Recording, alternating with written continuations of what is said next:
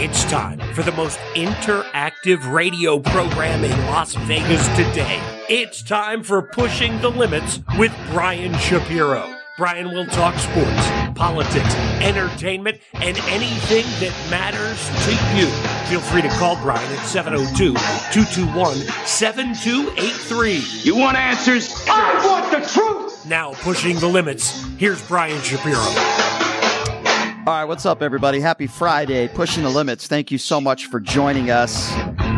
A lot to get to today, as always. Plenty to talk about. We're going to dive into the Ron DeSantis Gavin Newsom debate, which took place last night. And uh, in that debate, Gavin Newsom talked about Fred Guttenberg and his daughter who was shot and killed in that tragic Parkland shooting. Uh, Fred Guttenberg going to be joining me at the bottom of the hour. Gun a- gun advocacy uh, advocate, you know, gun rights, and he'll be joining us at the bottom of the hour. Ask him what he thought about the debate and his name and his daughter's name being interjected in that debate with Ron DeSantis. We'll get to that coming up in hour number two. Of course, we'll be joined by Nikole Mitchell as she joins us every Friday, the social media superstar. Uh, a lot of different uh, topics to discuss with her. We'll be getting to plenty of stuff coming up in hour number two. I want to start off right from the get go and talk about the debate that everyone was talking about leading up to it, of course, and today, which is Gavin Newsom, the governor of California, and Ron DeSantis, the governor of Florida. Now, I was looking forward to this debate. I'll be completely honest with you. I think it lacked a lot of substance both ways. At the same time, it was criticizing one another without any actual solutions to the problems facing this country.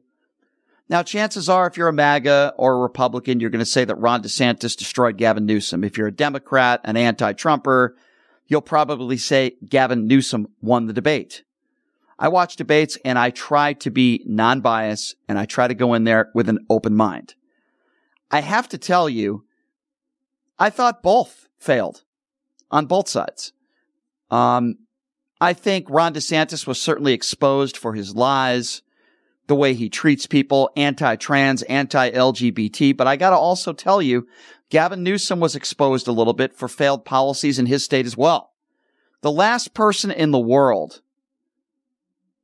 who should have moderated this debate is somebody who is not a journalist and somebody who is as far to the right biased as you possibly could be in Sean Hannity. He did a terrible job. Everything was slanted one way and was completely biased. Sean Hannity should have never been the moderator of this debate. With that being said, the topic of immigration was certainly a big part of this debate. And I thought that Gavin Newsom destroyed Ron DeSantis on this because DeSantis, if, if you listen to him and you listen to Republicans, Joe Biden is responsible for all the problems at the border. But here's what Gavin Newsom had to say about that. You're trolling folks and trying to find migrants to play political games to try to get some news and attention so you can out Trump Trump. And by the way, how's that going for you, Ron? You're down 41 points in your own home state. I don't think you can get better than a troll than that.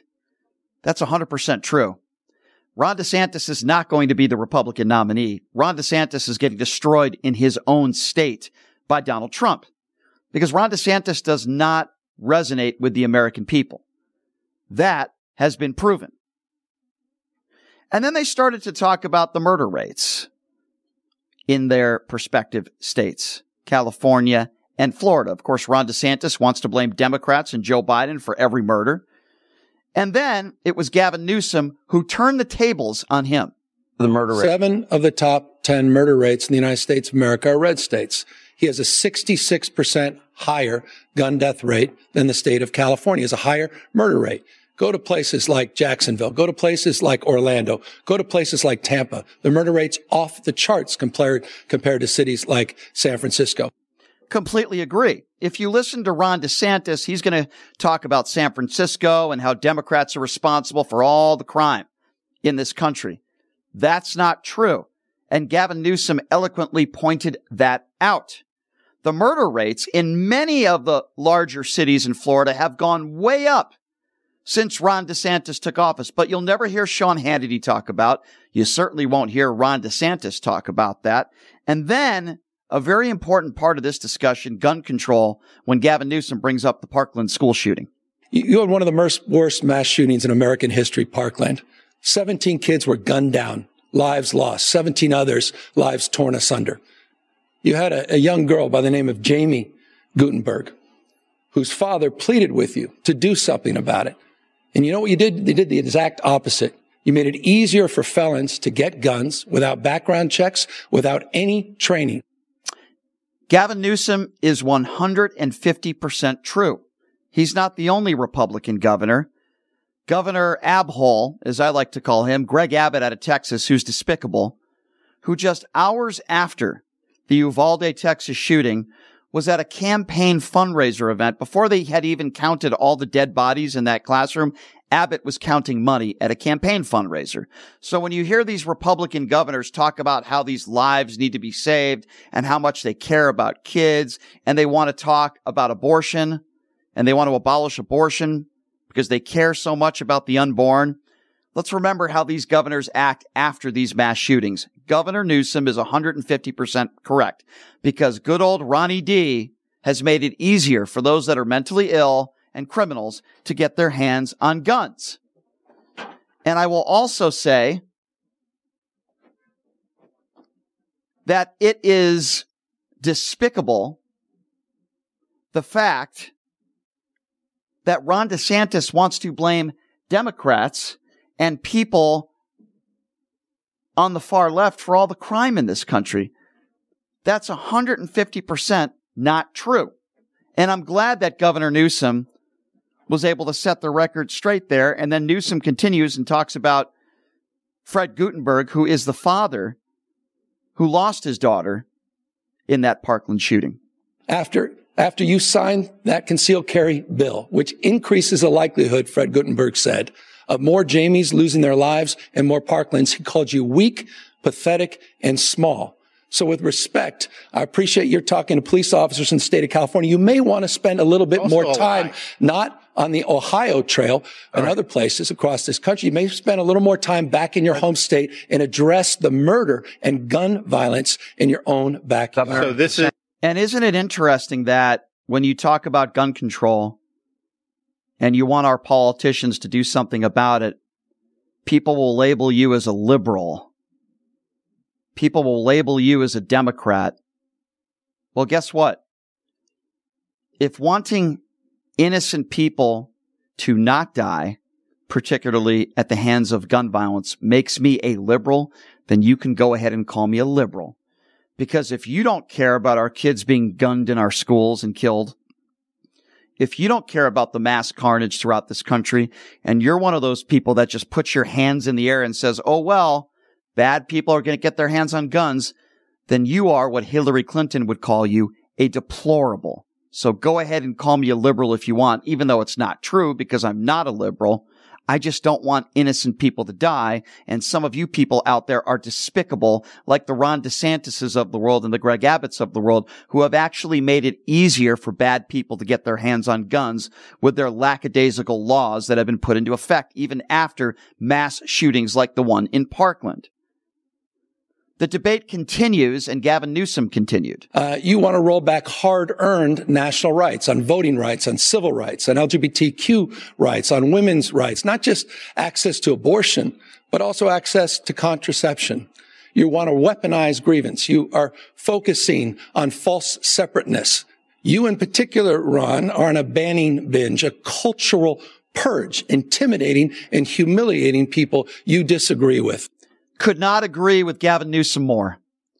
If you recall, when Disney didn't agree with Gavin Newsom's Don't Say Gay bill, and make no mistake about it, that's what it is. If Republicans say that's not what the bill says, yes, it does. If a child raises their hand in a Florida classroom and says, what does it mean that I have two dads or two moms?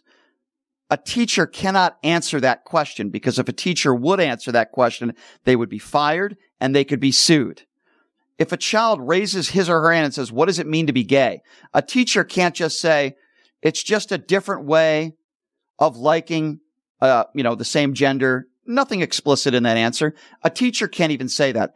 That's why many people characterize it as a don't say gay bill. And when Gavin Newsom says we're going back to the 1960s, in a way, it's the Ron DeSantis dictatorship. Because if you recall, DeSantis taxed Disney. That's why they got the hell out of that state. Ron DeSantis attacks on the LGBT community, his attacks on transgenders. He wants to make it more difficult for people to vote, and he has. That's what Gavin Newsom means when he says we're taking us back to the 1960s. At least Ron DeSantis is. It's exactly what he's doing. Because the people that support Ron DeSantis and Ron DeSantis himself do not want this country to be a mixed bag of all different races, ethnicities, and religions. That's not what Ron DeSantis wants, and that's not what many of his supporters want. That's what Gavin Newsom means when he says we're taking it back to the 1960s. Here's the point in the debate that I thought Gavin Newsom just destroyed Ron DeSantis. It's the issue of abortion. And a question that Ron DeSantis fails to answer. Here's a part of that. Gave a week. The American people should know this. I'll answer it for Ron DeSantis. He can't answer it. He will sign that extreme. Okay. Let me move on. Man. The American I, people should know that. I'm calling. So this isn't a lie, and this isn't identity politics. If Ron DeSantis has it his way, he would support a nationwide six week or more ban on abortion. Anybody who understands the female body, and I'm going to venture a guess that Ron DeSantis probably doesn't know a lot about the female body. We can maybe ask his wife about that, and I would imagine she would probably concur. What Ron DeSantis and many of these MAGA Republicans, most of them middle-aged white men, feel fail to understand. Most women don't even know they're pregnant at that time. There is a percentage of women, I'm just being honest with you, that don't even know that they're pregnant because it's too early. Ron DeSantis wants to criminalize a woman who gets an abortion in the seventh week. Ladies and gentlemen, that's repugnant and that's wrong. If you're pro-life or pro-choice, doesn't matter to me. Have a hundred kids if you'd like, but don't take away that right from another woman who might feel differently than you. Doesn't mean we agree with late term abortion. In fact, most people in this country disagree with late term abortions, which are extremely rare and usually only happen when the woman's health is in jeopardy. I don't see anything wrong with that, and that is a choice that a mother should be able to make with her personal physician. Ron DeSantis is an extremist, and he proves that he is an extremist when it comes to the abortion issue. Multiple times in that conversation, Ron DeSantis refused to answer the question.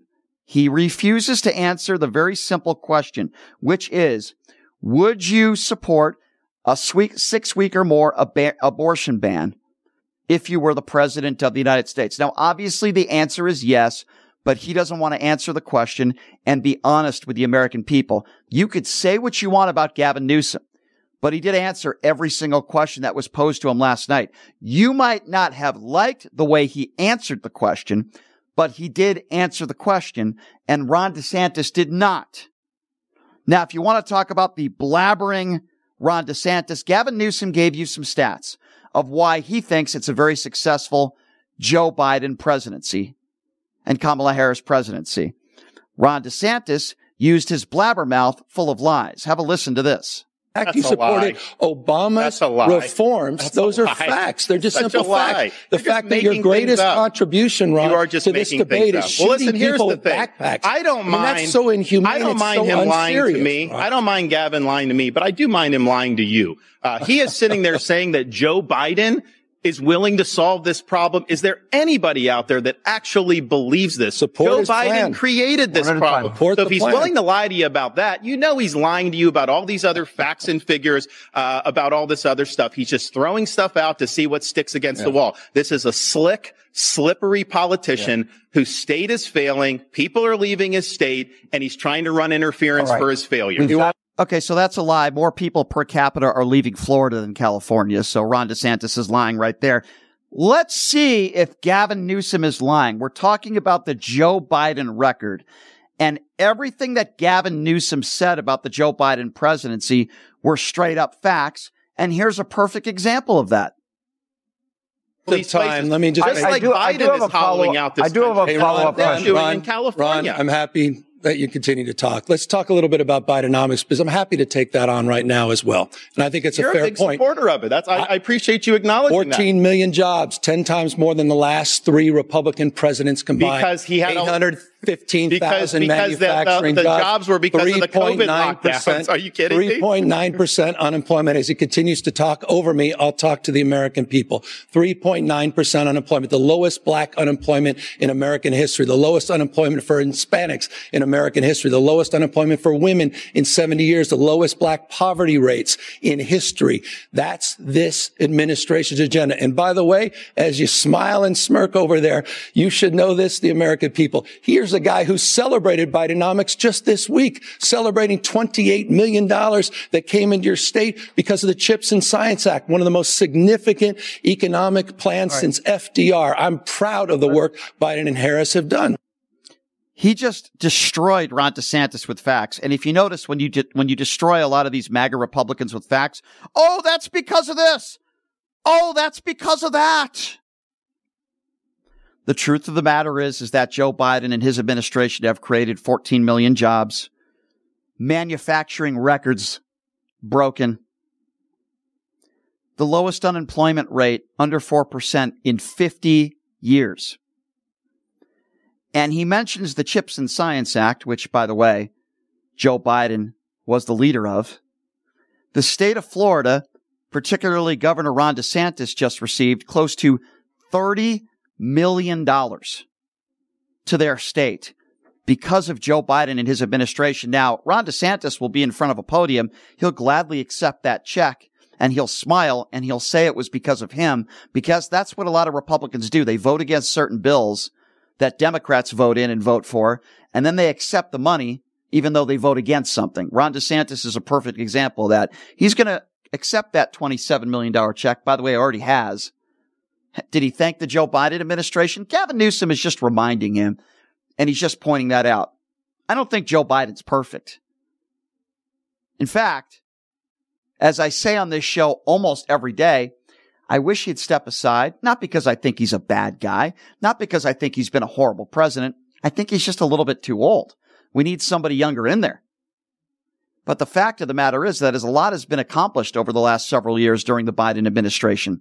You don't like Joe Biden, that's fine. I'm happy to have that conversation with you. But the bottom line is a lot of good things have happened under Joe Biden.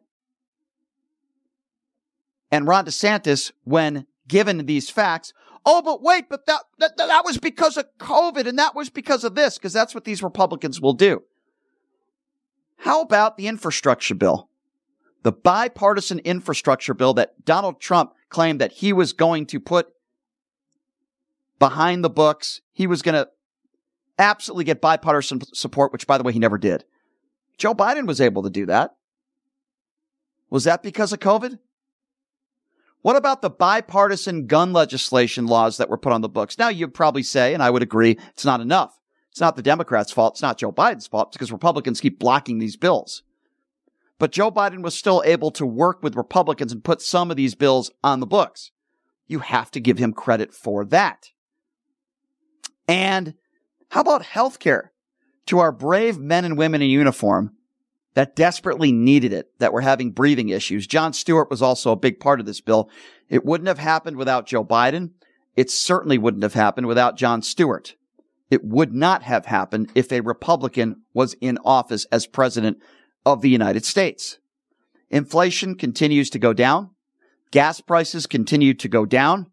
People continuing to get back to work. And when you look at the economy that Donald Trump took over, because I hear this from so many people. Oh, I just love the policies of Donald Trump. He took over a great economy.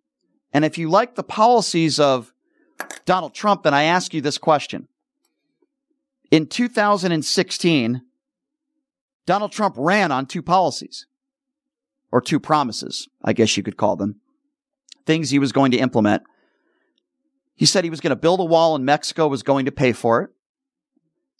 He built 16% of the wall and Mexico didn't pay a dime for it. So I think you would call that a failed policy, right?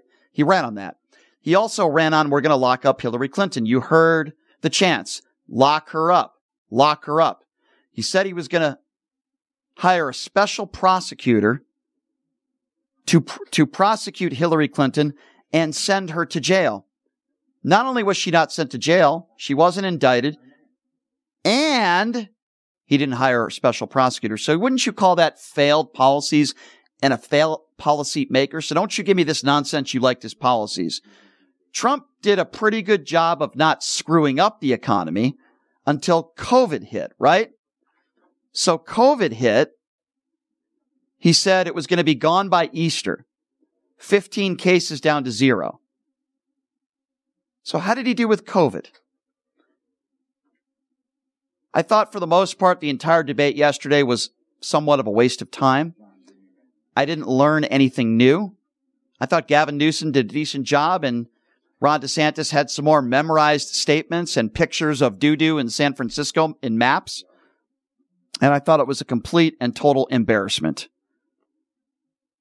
Ron DeSantis is going to continue to be Ron DeSantis, and that's why the polls are so bad for Ron DeSantis, who, by the way, again is down 41% in his own home state of Florida to Donald Trump. Let's go to the phone call 702 221 7283. 702 221 7283 is the number to call. Let's go to Edward first. What's up, Edward? Hey, hey, what's going on, guys? What's up, man? What's up, man? Not much, dude. But you know, I like what you were talking about the debates, man. But I think honestly, man, and I'll just give my own two cents on this. But I think these debates are kind of pointless and boring. I think people already have made up their mind. Unless one of these guys or women have made have said something extremely big, then I think people have kind of made up their mind when they go to the polls already. Yeah, I just, I, I mean, I, I, agree with you for the most part. I think people probably they're entertaining to watch. Yeah, it's cool to watch. It's like a Jerry Springer kind of thing. Well, like I'll say this: arguing about I'll what? say I'll say this. I agree with you, What's but I, but I think that yeah. if you had a better moderator, because Sean Hannity's not a moderator, he's a right wing. No, he's a no. right wing creep, and he's not a journalist, and he was completely yeah. biased yesterday. You need people that are moderators yeah. that are not biased, that are going to be fair. That that of that's course. that's where the trouble started. I think if you had a better moderator. Uh, and there weren't mm-hmm. so many interruptions. I think it could have been more productive. Yeah, and like even like when I go to my local polls, like yeah. you know, in my neighbor in my neck of the woods, like when I see people like outside with their signs, and you know they can they can only stand so far away from the voting poll. Like, hey, vote for my wife yeah. or vote for my friend. You know, I I've kind of already made up my mind when I've rolled up to the parking lot already. Yeah, I have so, too, and I'd pretty much I'd pretty much vote for a gremlin over Donald Trump. So I'll tell you that one. Uh, good to hear from you as always, know. Edward. I appreciate you, my friend, and uh, I hope you have a fantastic weekend. Okay. Later, peace. Thanks. Uh, let's go to John 702 702 221 7283 is the number to call again 702 221 7283. Let's go to John. John, what's up? John, you got to turn off your radio, my friend. Uh, John, are you there? John, are you there? Did we lose John? Okay, John, you got to turn off your radio when you call into a radio show. That's usually that's usually the way it works. Uh, so, a person that was mentioned in that debate yesterday was Fred Guttenberg and his daughter who lost her life in the Parkland school shooting. Fred Guttenberg is going to join us uh, next on the show, and we're going to talk a little bit about uh, Gavin Newsom interjecting him and and and his daughter. Uh, so we'll be getting to that uh, on the other side of the break. But uh, let's take another phone call 702-221-7283. Let's go to Paul. Paul, what's up? Hey, how you doing, man? Good. Hey, I just I want to get your opinion about something. When I, I called in a couple days ago, who was the gentleman that was running for Congress as an independent in I think it was Nevada? Uh, are you? T- in your, he was in in studio. You're talking about Evan Stone. Am I am I right? Yeah, yeah, yeah. Yeah. So, and I, I know we don't call in and talk to like Congress people, but I guess and he's allowed to have his own opinion. I think you're this. You and I are very similar, like to have our own opinions. But it seemed very strange, like when, and I know not everybody does this, but like when he was talking, even though I, I was trying to see his point of view, I was quiet, I was listening, and it, it, it, it was a little weird because every time I said something, the second I was in the middle of a sentence or he didn't agree with it, he kept interrupting me, and I, and I wanted to be respectful because it's your show, but I, aren't debates supposed to be you're supposed to listen and then respond and then listen and then respond because if he's running Yeah. for Congress, Yeah. you need to be able to, and I'm not saying he's right or wrong, but I'm just saying Yeah. if he's going to be running in an elected position, he needs to have the ability to listen to people even if they don't agree with them and I, let them I finish don't. a sentence. Yeah, I understand where you're going with that, Paul. And and I think when we Yeah. when you look at the debate last night, I think that's a perfect example of that. There was too much talking over one another, uh, and I agree. Yeah. I, I think it's one thing to be doing a radio show, but the American people want to hear from two politicians that are debating each other. You don't want to hear talking Yeah. over one another. It was a big mistake that Donald Trump made, which I think might have been one of the reasons why he lost the 2020 election. In that first debate, all he did was talk over Joe Biden, and it was just a mess. And I think people Right. were just tired of it. So yes, I agree with you. I think when you're going to have a good spirited debate with someone, it's very, very important to give each other equal time. And uh, obviously, that didn't happen last night in the debate. Do you think at this point is it even about? And, and I, I, I think I'll message you this book that I read. It's an I got like 20 minutes left. It's an excellent book. It's about like something about democracy, and it seems like, and and I say this as a former Republican, it's all about grievance politics, right? Like if if if Sean Hannity would have asked like, "What's two plus two? You know, he would have said the radical left, or "What's your plan to fix global warming?" Antifa.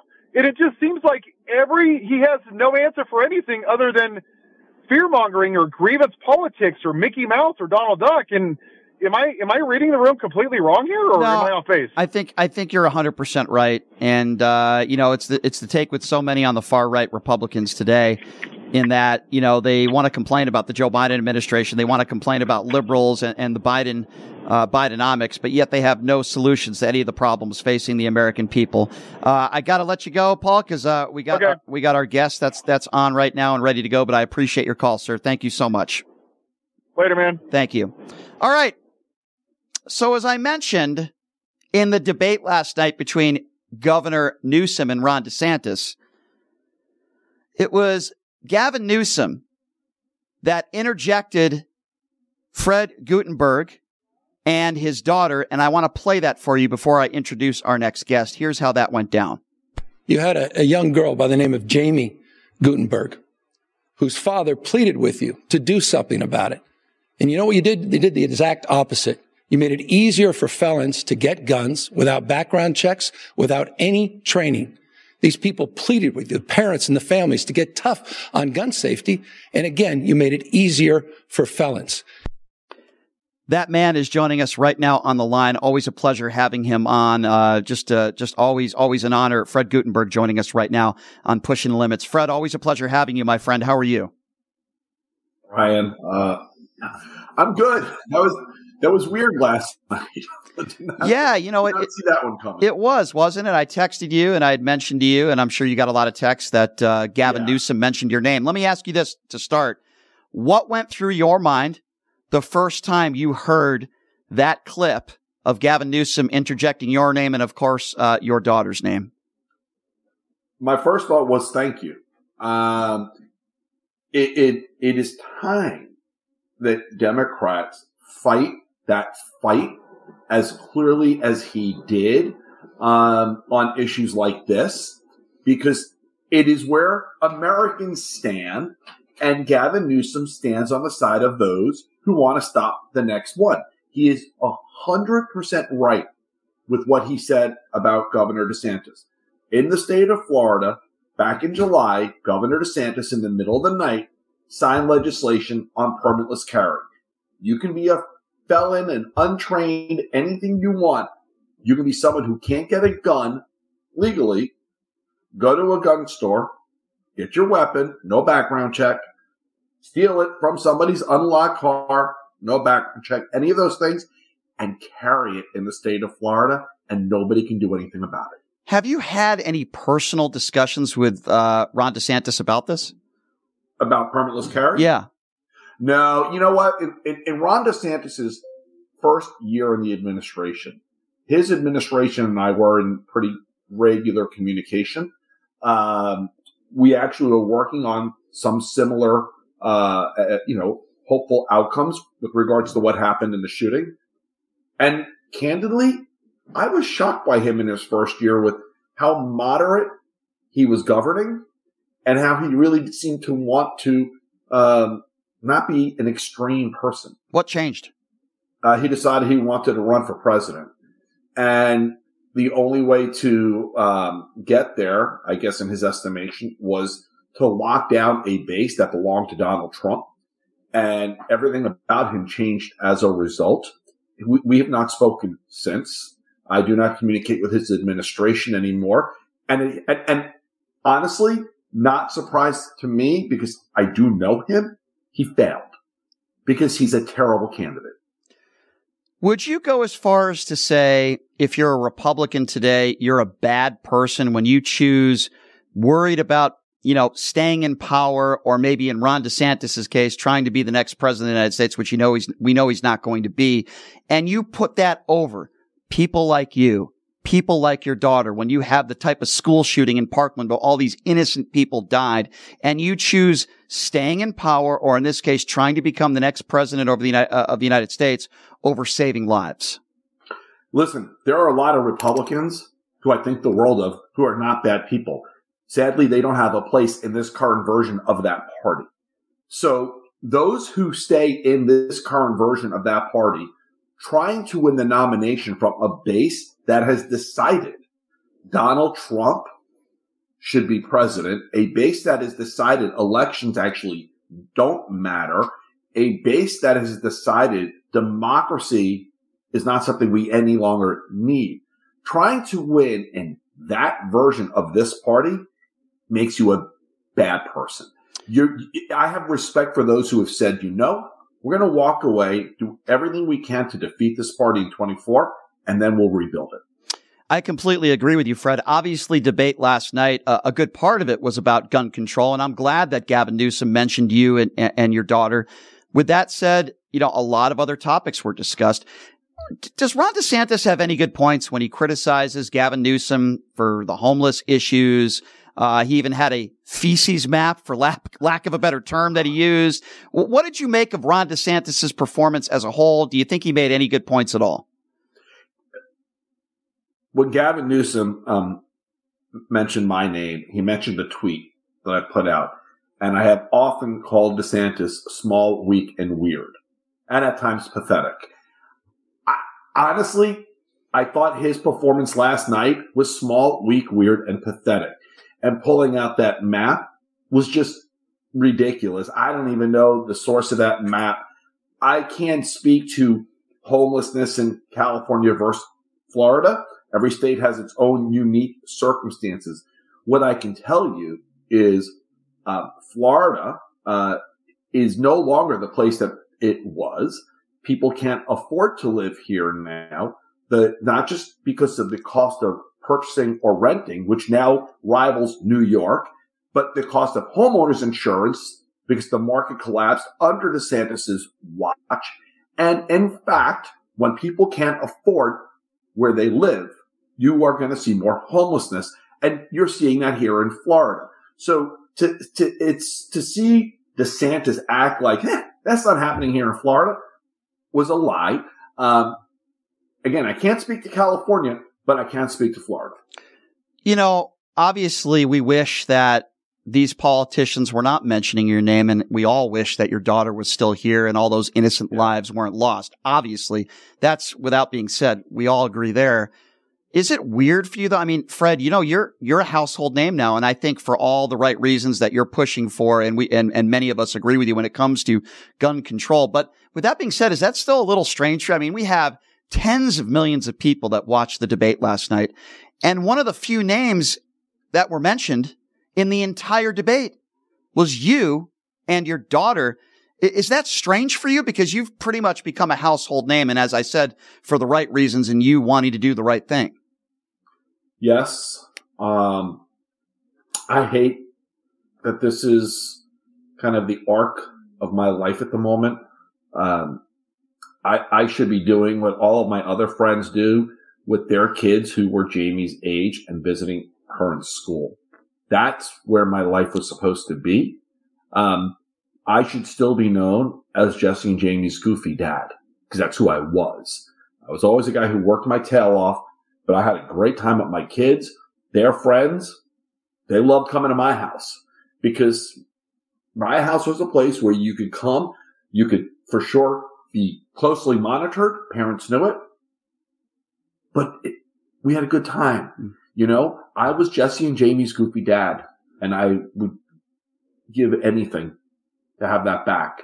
and not to be mentioned in a debate like I was last night, but that's not happening. Of course, of course. We, we all agree on that. Moving forward now, do you, I, I want to get your thoughts on this because you're pretty juiced in when I say this.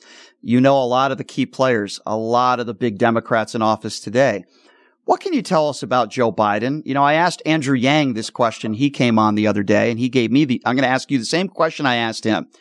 Do you think it will be Joe Biden versus Donald Trump? Or if not, what do you think is going to happen? So I, I didn't hear Andrew Yang's answer. Um, I don't know if it was different than mine, but I, I do know President Biden. Um, I was with him not long ago. I think he is um, incredibly vibrant still. Um, and I'll just say this. Look at where we are as a country today. Look at what has happened, whether you're talking infrastructure, gun policy, which is finally we, we're changing the course there, uh, environment, um, you know, you can look across foreign policy. You can look across the board and say, because of President Biden, we are in a better place because of the people that gravitate to him, that work in that White House. We are in a better place. And so here's my feeling. He has earned the right to run for reelection. He is running for reelection. He will be reelected. For everyone who sits around saying, I can't believe we're going to have the same choice that we had the last time, buckle up because you will. It's going to be Biden versus Trump. Biden will again defeat Trump. And because Biden defeats Trump, democracy survives. If Trump other way around, it doesn't.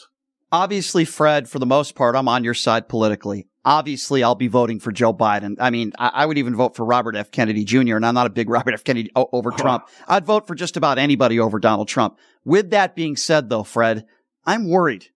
And I don't always go by the polls. Uh, you know, it, the polls all told us Hillary was going to win in 2016. I don't always go by the polls, but I'm still very worried because there's still a large percentage of people in this country that will not vote for Joe Biden, that will vote for Donald Trump no matter who he's running against. Are you worried at all? I hear you. Um, here's why I'm not worried.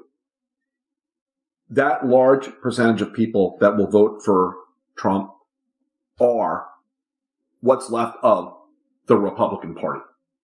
Those who were once part of that party have moved out and become no party affiliate. They are not going to vote for Trump. Okay. So you're going to have your Democrats voting for Trump, your longtime independents voting, I'm sorry, for Biden, your longtime independents voting for Biden, and you're going to have a whole group of people previously in the Republican Party who are going to vote for Biden because they want to annihilate what's left of that party and rebuild it and they want democracy to thrive. Listen, you and I have talked about, as an example, Joe Walsh before. Okay. Liz Cheney, Adam Kinzinger, former Republicans who will vote for Biden because they love democracy. Right. I think at the end of the day, the closing argument of this race is going to be really simple. Do you want democracy to survive or not? Yeah, I, I think you're right about that. Isn't it interesting though that there are still so many Republicans out there that call their party the law and order party. Yet on a, on a debate stage, so many Republicans up there on the stage raise their hand if asked if Donald Trump is basically a convicted felon, would you still support him? And many of them still say yes. That's not just the people that are running for president. Those are most in the Republican party that are in office today. They would still vote for Donald Trump. What does that say about the Republican party? Well, listen, it, what it says to me is what's left of it and those who identify in it are broken people supporting a broken candidate and who don't support democracy. I no longer even try to engage those people, to be quite honest. Yeah. Yeah. I, I think what it says to me is while that may be 30 something percent of the electorate, you still have, call it 70% that isn't in that same place. And we just need to focus the next year on talking to them and making sure they get out and vote. They don't sit home. Sitting home in the next election is not an option. You right. may not love your choice, but you better vote for it. Fred, you've met these people. You've met the vice president, Kamala Harris. You've spent Mm-hmm. time with her. You've spent time with Joe Biden. You've spent time with a lot of these elected officials. I hear from some Democrats out there that, that are not the biggest fans of our vice president. I don't know her personally. um, can you talk a little bit about that? Talk about your time with Kamala Harris because I don't know her. I've never met her. Clearly you have. What can you say about her? Um, yeah, this is one of those that I don't get. And I, maybe it's just sometimes things translate differently in person Mhm. than on a television screen because in person, one of the most authentic, dynamic, smart people I've had a chance to communicate with. And so I don't get it. Um, I know that exists, that, that feeling. Um, but, but I think it just may be one of those things where it's either the way it translates on television or maybe it's the way media covers her, which I think is Yeah. part of it and, and a, and something that we all need to be honest about. If you're just joining us, we're speaking with Fred Guttenberg. Uh, he was mentioned in the debate last night, and he's nice enough to join us today. All right. You've also met with not just Democrats, right? You've met with a lot of Republicans. Could have been Yeah. Marco Rubio, could have been Ron DeSantis. Here's my question for you. Of the far right, I hate to use this term, but I will, MAGA Republicans that you've met with, have any of them, in your opinion, been sincere with you? They really want change. They care about what happened to your daughter and all those other innocent people that have died in Parkland and mass shootings around the country. Can you say with a straight face that you've met some of these ultra MAGA Republicans and some of them, in your opinion, are genuine? You know, if you would have asked me that question two years ago, two and a half years ago, I probably would have answered it yes.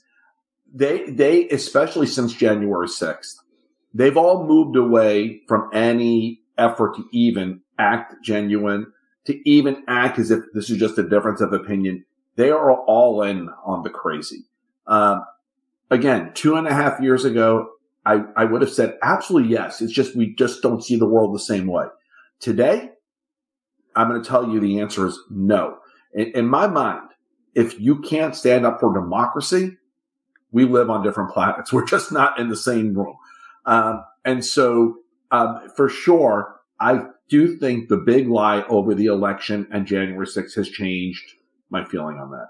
my argument, Fred, and you know this better than me, but is I feel like a lot of these far right radical MAGA Republicans care more about their A plus rating from the NRA than actually, you know, getting things done and saving lives. And, and the argument I also make is, have you seen any Democrats running for office or any campaign ads bragging about their A plus rating from their NRA? It's actually the opposite. A lot of these Democrats brag about their D or F rating from the NRA because they don't care that most Democrats, maybe not all, but I think most Democrats, they want to put reasonable laws on the books. It could be an assault weapons ban, you name it.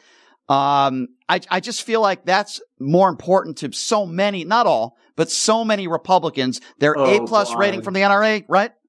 They're so much more simple than even that. Yeah. Listen, they don't even go for the A rating the, the NRA doesn't even give out the ratings anymore because the truth is after Parkland, we eviscerated the NRA and what that stood for. It doesn't exist anymore. These MAGA Republicans, their requirements are far more simple than that A rating. Yeah. They want to kiss the ring. Yeah. That's it. They want to, for whatever reason, they are in, in, in- feeling this need to embrace and be led by this guy Mhm. who they know is bad for democracy, who they know is a liar, who they know is a criminal. But you know what? They don't care. They feel as if it'll give them some kind of power if they help him get elected. It won't. He'll discard of them the way he does everyone else when they no longer serve a purpose. But that's who they are. They're weak. Yeah. They're weak people. I agree. Uh, I just want to run a couple more quick questions for you. I want to run down some of the things that I talk about when I'm getting into a gun control debate with somebody. I want to pick your brain on this and t- you tell me whether you agree or not. Just several things. I think just like buying, you know, uh, getting your driver's license, guns should be treated in a sense the same way. You need an instructor. You need to know how to, uh, you know, shoot the gun, you know, whatever the case may be, you need some training there. I think the, uh, the age should be 18 to 21 to purchase a gun. I think we need an assault weapons ban, similar to an assault weapons ban that was in the early 90s until Republicans allowed that to fizzle out. Uh, those are just some of the things that I think we need to do to start that I think would lower some of the gun violence and red flag laws. You know, in some states, as you know, Fred, you can, you know, threaten a friend or threaten a spouse and say, I'm going to kill you. I'm going to go buy a gun and kill you. Now that person would probably be arrested, but in some states, the next day, they'd be allowed to legally purchase a gun. I mean, those are three or four things that I think that should be implemented. They won't, but they should be that I think would save lives. Do you agree with those? Well, listen, let, us start with red flag. Sure.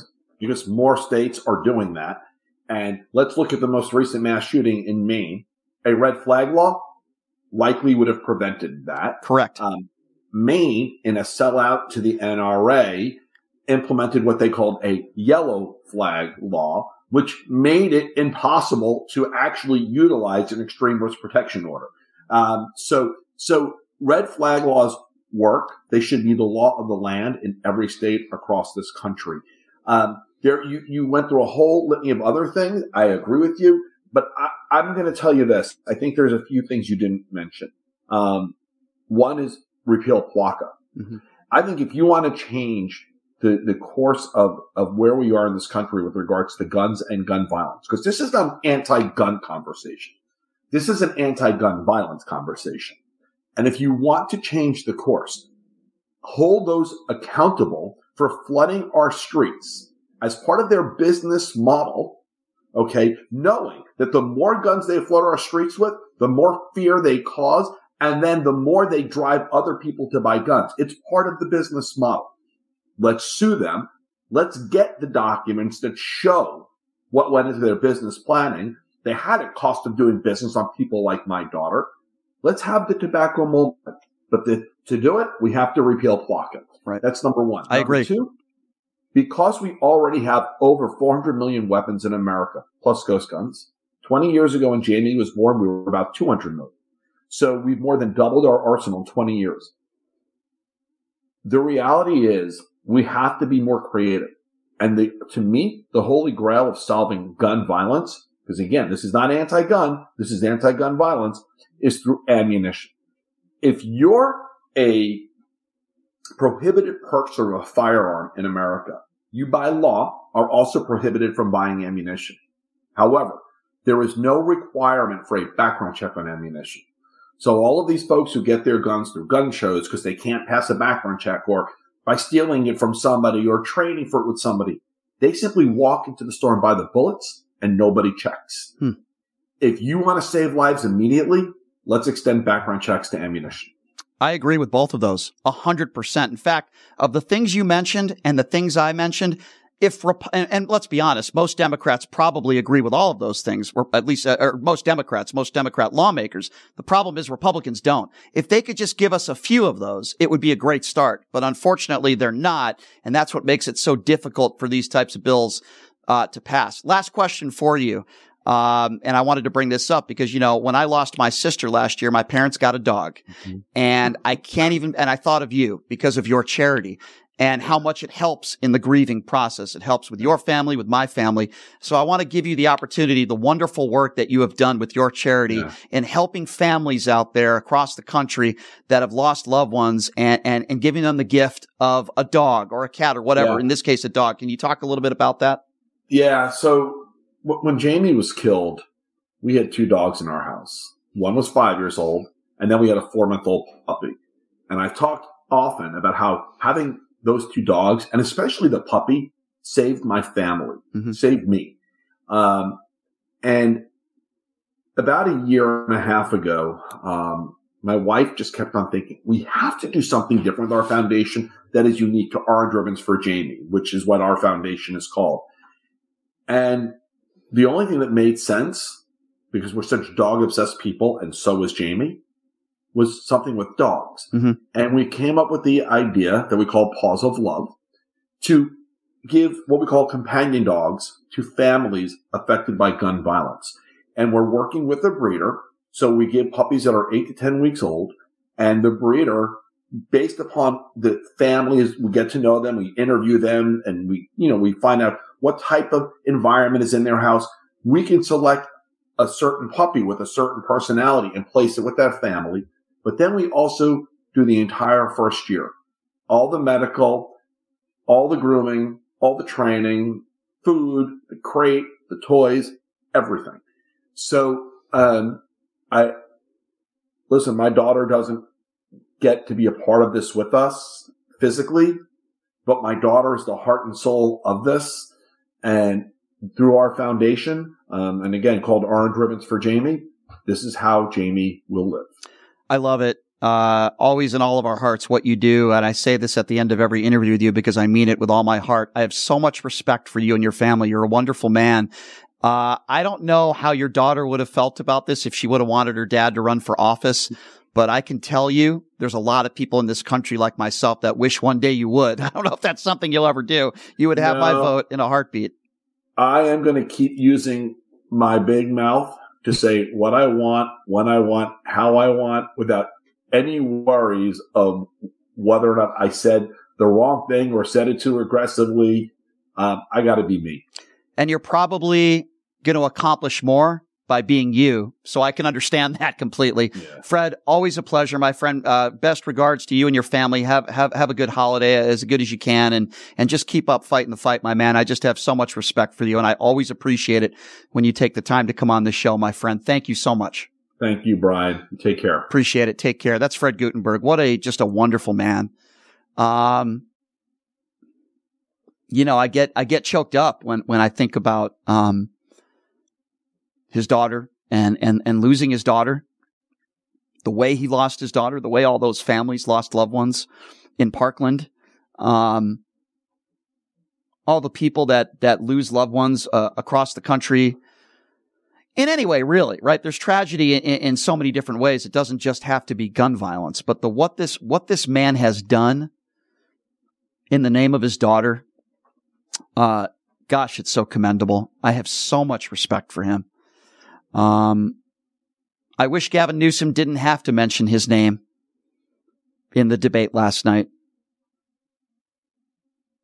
You know, I, I wish that we didn't have to talk about gun violence so much in this country, but it's a reality and it's where we are. And I, I, gosh, I just commend Fred so much for what he's doing, the pain and the suffering, you know. Um, so I highly recommend if you lost a loved one, if you're going through the grieving process, especially with the holidays right, right around the corner here with Christmas and New Year's Eve, get a dog or find Fred's charity where they will provide you an animal. Uh, it, it really does help. It's never going to make all the pain go away. It never, the pain will never go away but it will, it will help. I can promise you that it will help. I do want to open up the phone lines again because we're talking about a number of topics here and we got a few more minutes here to do so. Uh, we just had Fred Guttenberg on who was mentioned in the debate last night. We're talking about gun control and really a lot of the topics that were discussed last night between Ron DeSantis and Gavin Newsom. They talked about abortion. Who do you think won the debate? Who lost the debate? Were there any, maybe, maybe you didn't think, maybe you thought it was a draw. Your thoughts on that interview I just did with Fred Guttenberg, which, um, just a, just a great man, a wonderful man. Um, so I'll open up the phone lines and I'll give out the number because I get a lot of requests here on social media. I can't take live requests on social media. The only way to be a part of this program, if you want to actually talk on this show, you have to call this number. Here it is. Area code 702 221 7283. Again, if you want to be a part of the program now live, 702 221 7283. That's 702 221 SAVE if you want to be a part of the show. Where I get really frustrated with people,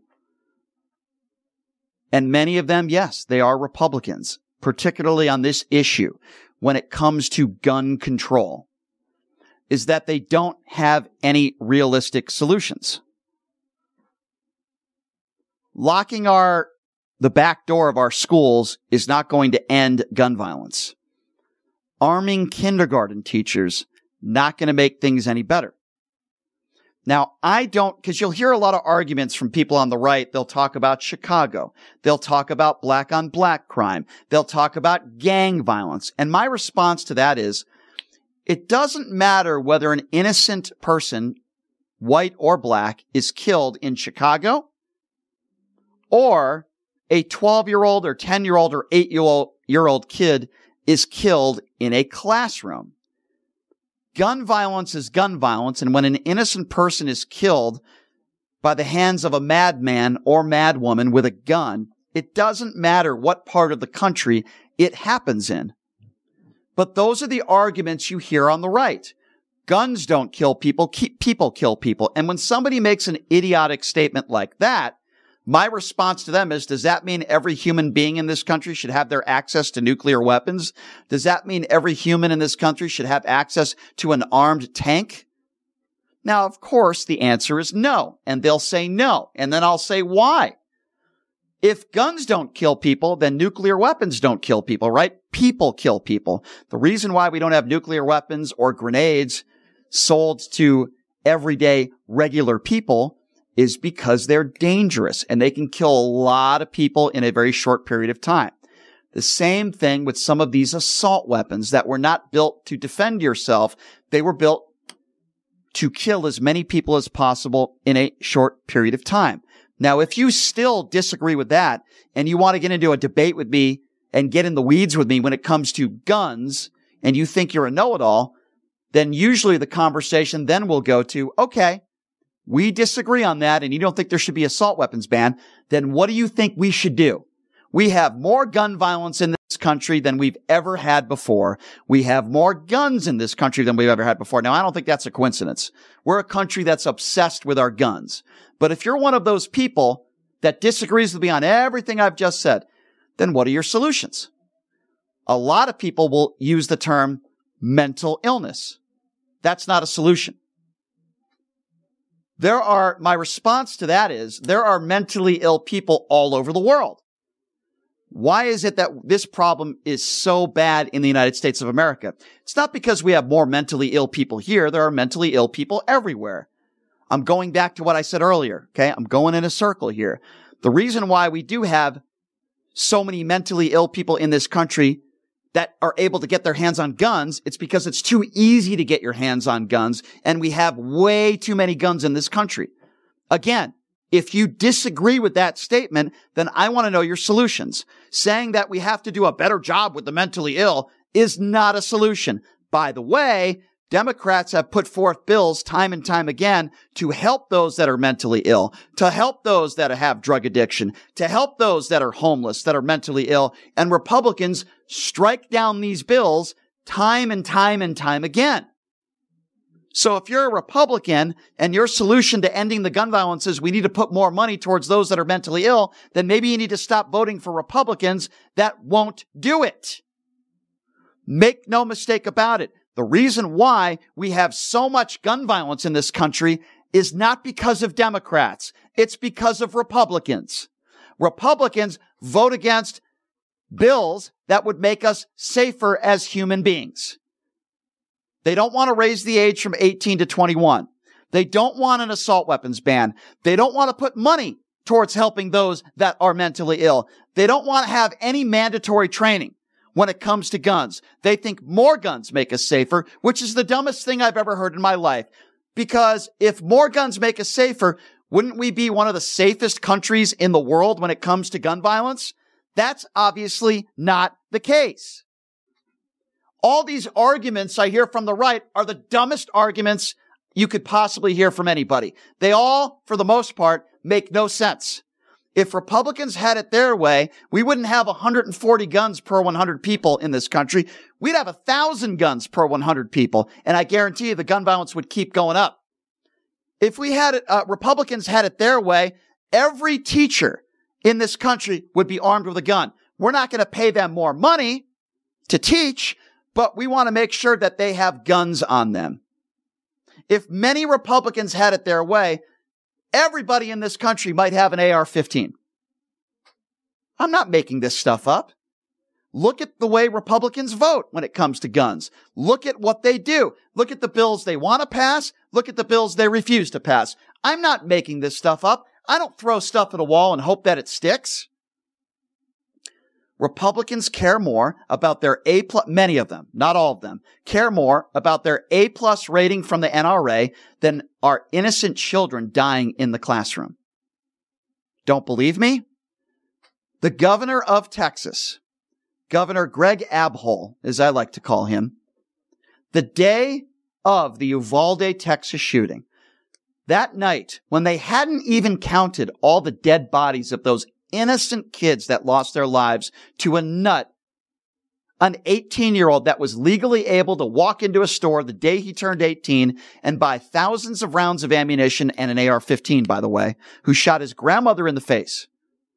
On that night, Governor Greg Abbott went to a campaign fundraiser. Again, hours after the shooting.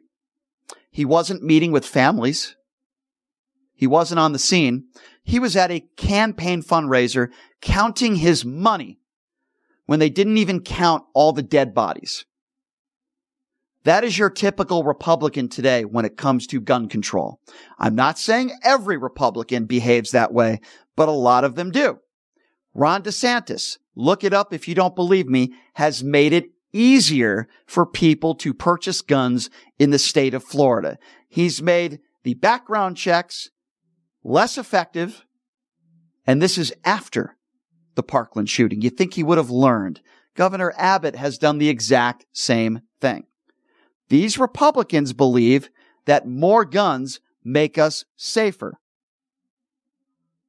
These Republicans are dead wrong, for lack of a better term.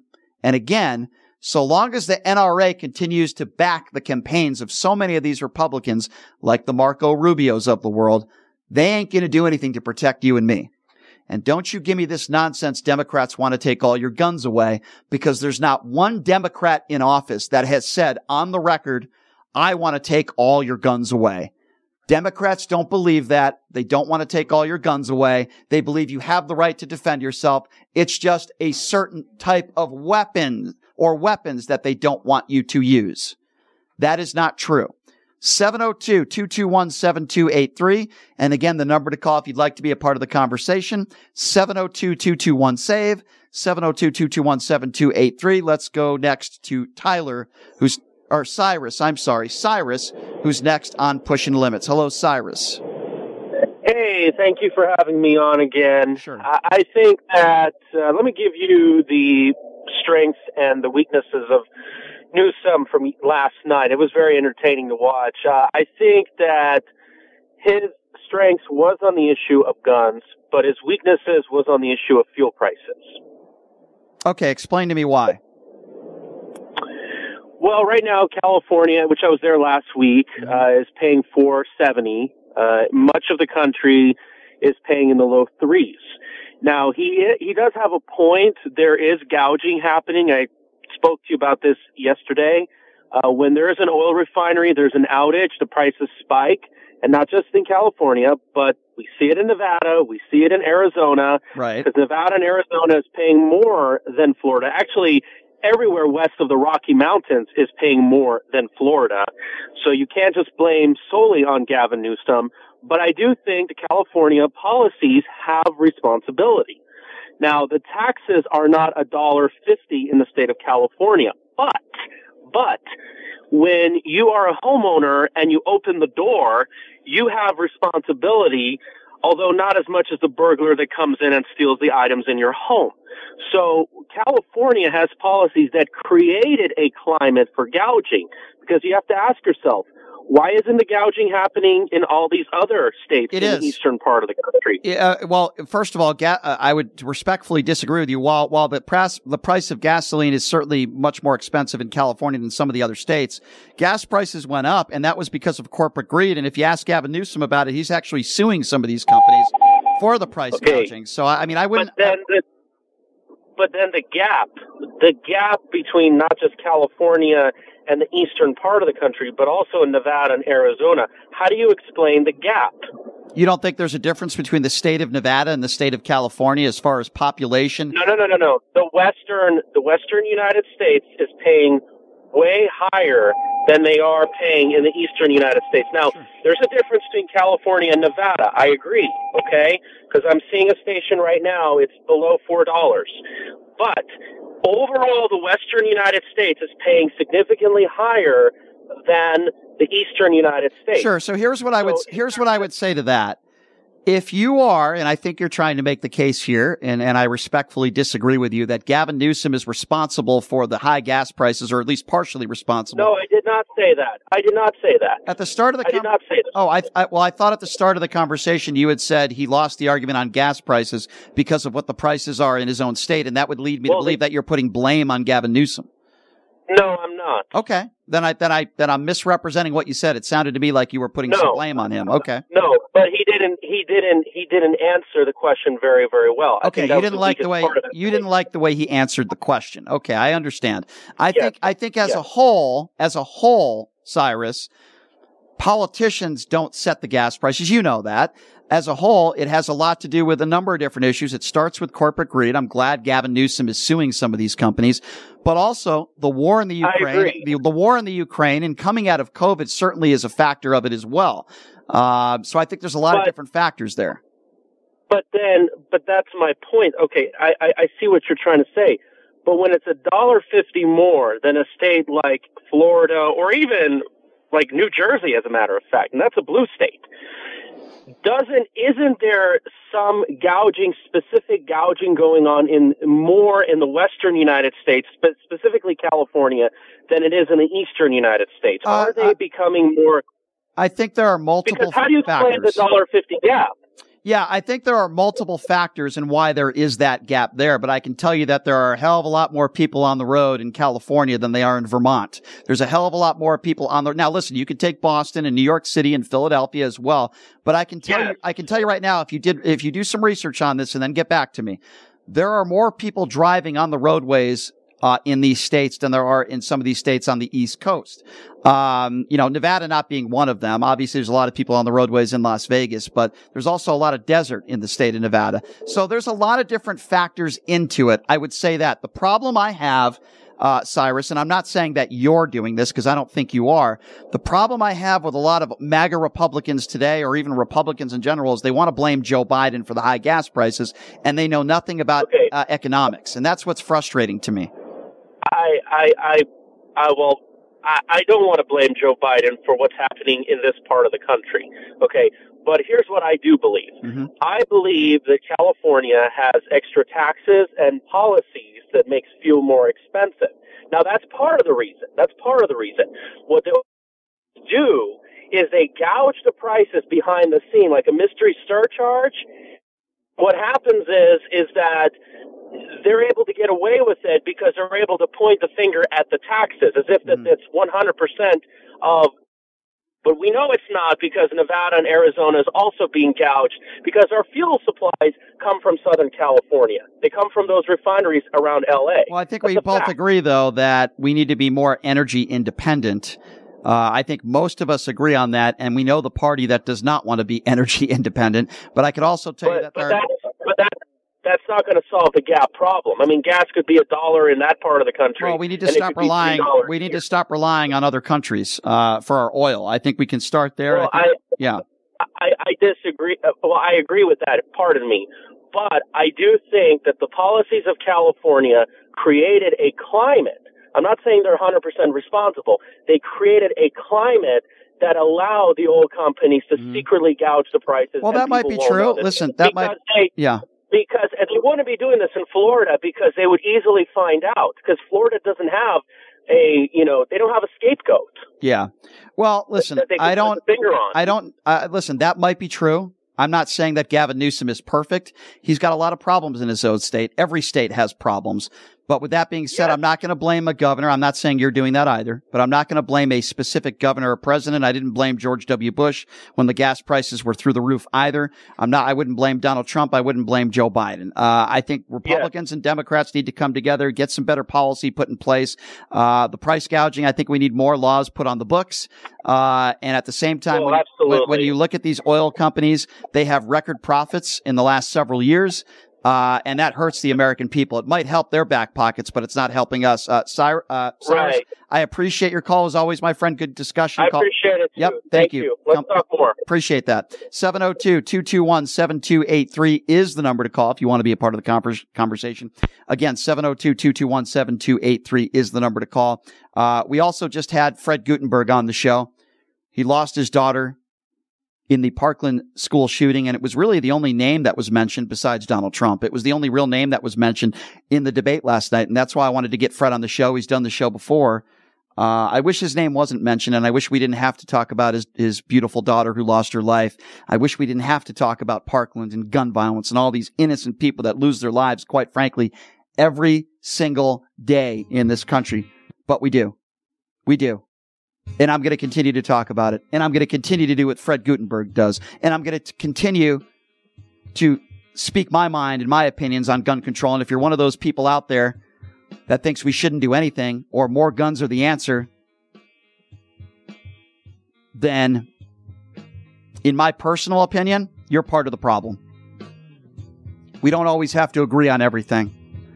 But if you don't think anything should be done in this country when it comes to all the gun violence, then you're you're not somebody that I really want to have a conversation with about guns. And if again you're one of those people that wants to raise your voice to the high heavens, it's mental illness, then ask yourself why do we have this country problem in this country? Because there's mentally ill people all over the world. They don't have the gun violence that we have here. Something is not working. We are a country that is obsessed with our guns, ladies and gentlemen, and something is not working. All right, ladies and gentlemen, here's what we're going to do. We're going to take a break. And when we come back, boy, uh, I always love having Nikole Mitchell on the show. If you don't know who she is, she's been featured on Dr. Phil. She's been on the Jimmy Kimmel show. Well, she used to be a pastor, and now she's an OnlyFans model, showing off the goods. I don't blame her. And she's making a lot of money, and she's left that alt right Christian evangelical career of being a pastor behind.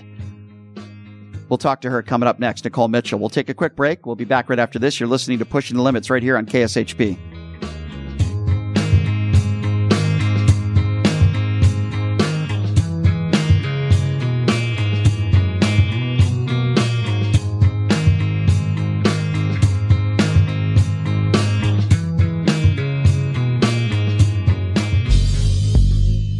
Everybody, are you struggling to find a pizza place that reminds you of Brooklyn? That true blue New York style pie? Well, worry no more. Stallone's Italian Eatery Pizza is a knockout. We're located at 467 East Silverado Ranch Boulevard, just off of Premier Road, half a mile east of South Point Casino, just minutes from the Las Vegas Strip. Come by and grab a slice of pie. Plus, check out our Brooklyn inspired Italian cuisine. Our sandwiches are super. Hero, that is. Because why be a sub when you can be a hero? Stallone's Italian Eatery is here to serve you phenomenal food, Vegas. Forget about it.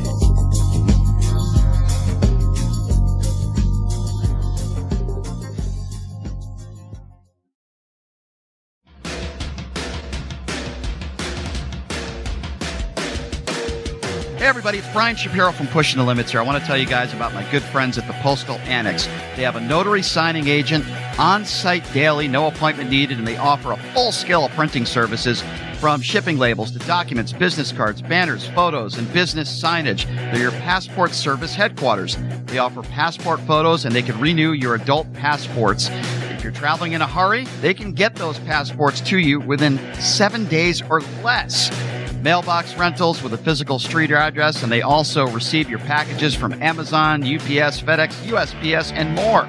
Here's the best part. If you're a Pushing the Limits listener, they have an introductory rate of only 39 bucks for a three-month service. You can't beat it. Give them a call. 702-873-8005. Check them out at 6130 West Flamingo Road. It's the Postal Annex. Tell them I sent you. Buying or selling a home is a huge life event that requires guidance from an expert in the industry and community. My name is Blake Guinn. You may recognize my name as my grandfather was the best governor the state of Nevada has ever had. Growing up in Las Vegas, I've come to know this community intricately. Now, I am raising a family here as well. So I understand all the issues impacting our home and quality of life. As the top realtor for the number one real estate team at Keller Williams, you can have confidence in my experience, knowledge, and track record. When it comes to buying, selling, or investing in real estate, choose a name you can trust and someone who understands the community you call home. Call Blake Guinn today and experience the difference of a trusted expert. 702 540 3311. At the Bagel Cafe, the recipe is simple good food and generous portions. Family owned and operated since 1996, the Bagel Cafe is a unique restaurant where you can get anything your appetite desires. From a bagel and a schmear to piled high corned beef on homemade rye, fresh fruit platters and salads, or creamy New York cheesecake. Check them out at thebagelcafelv.com. The Bagel Cafe, where there's something delicious for everyone.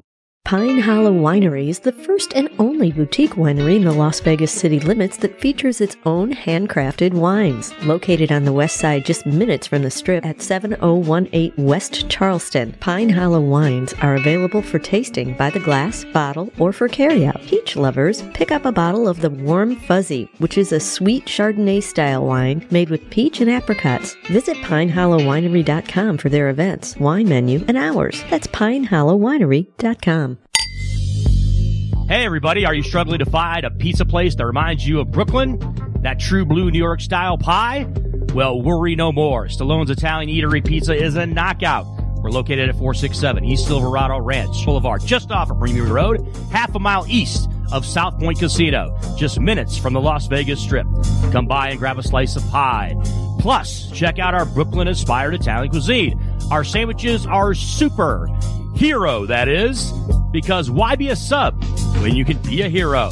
Stallone's Italian Eatery is here to serve you phenomenal food, Vegas. Forget about it.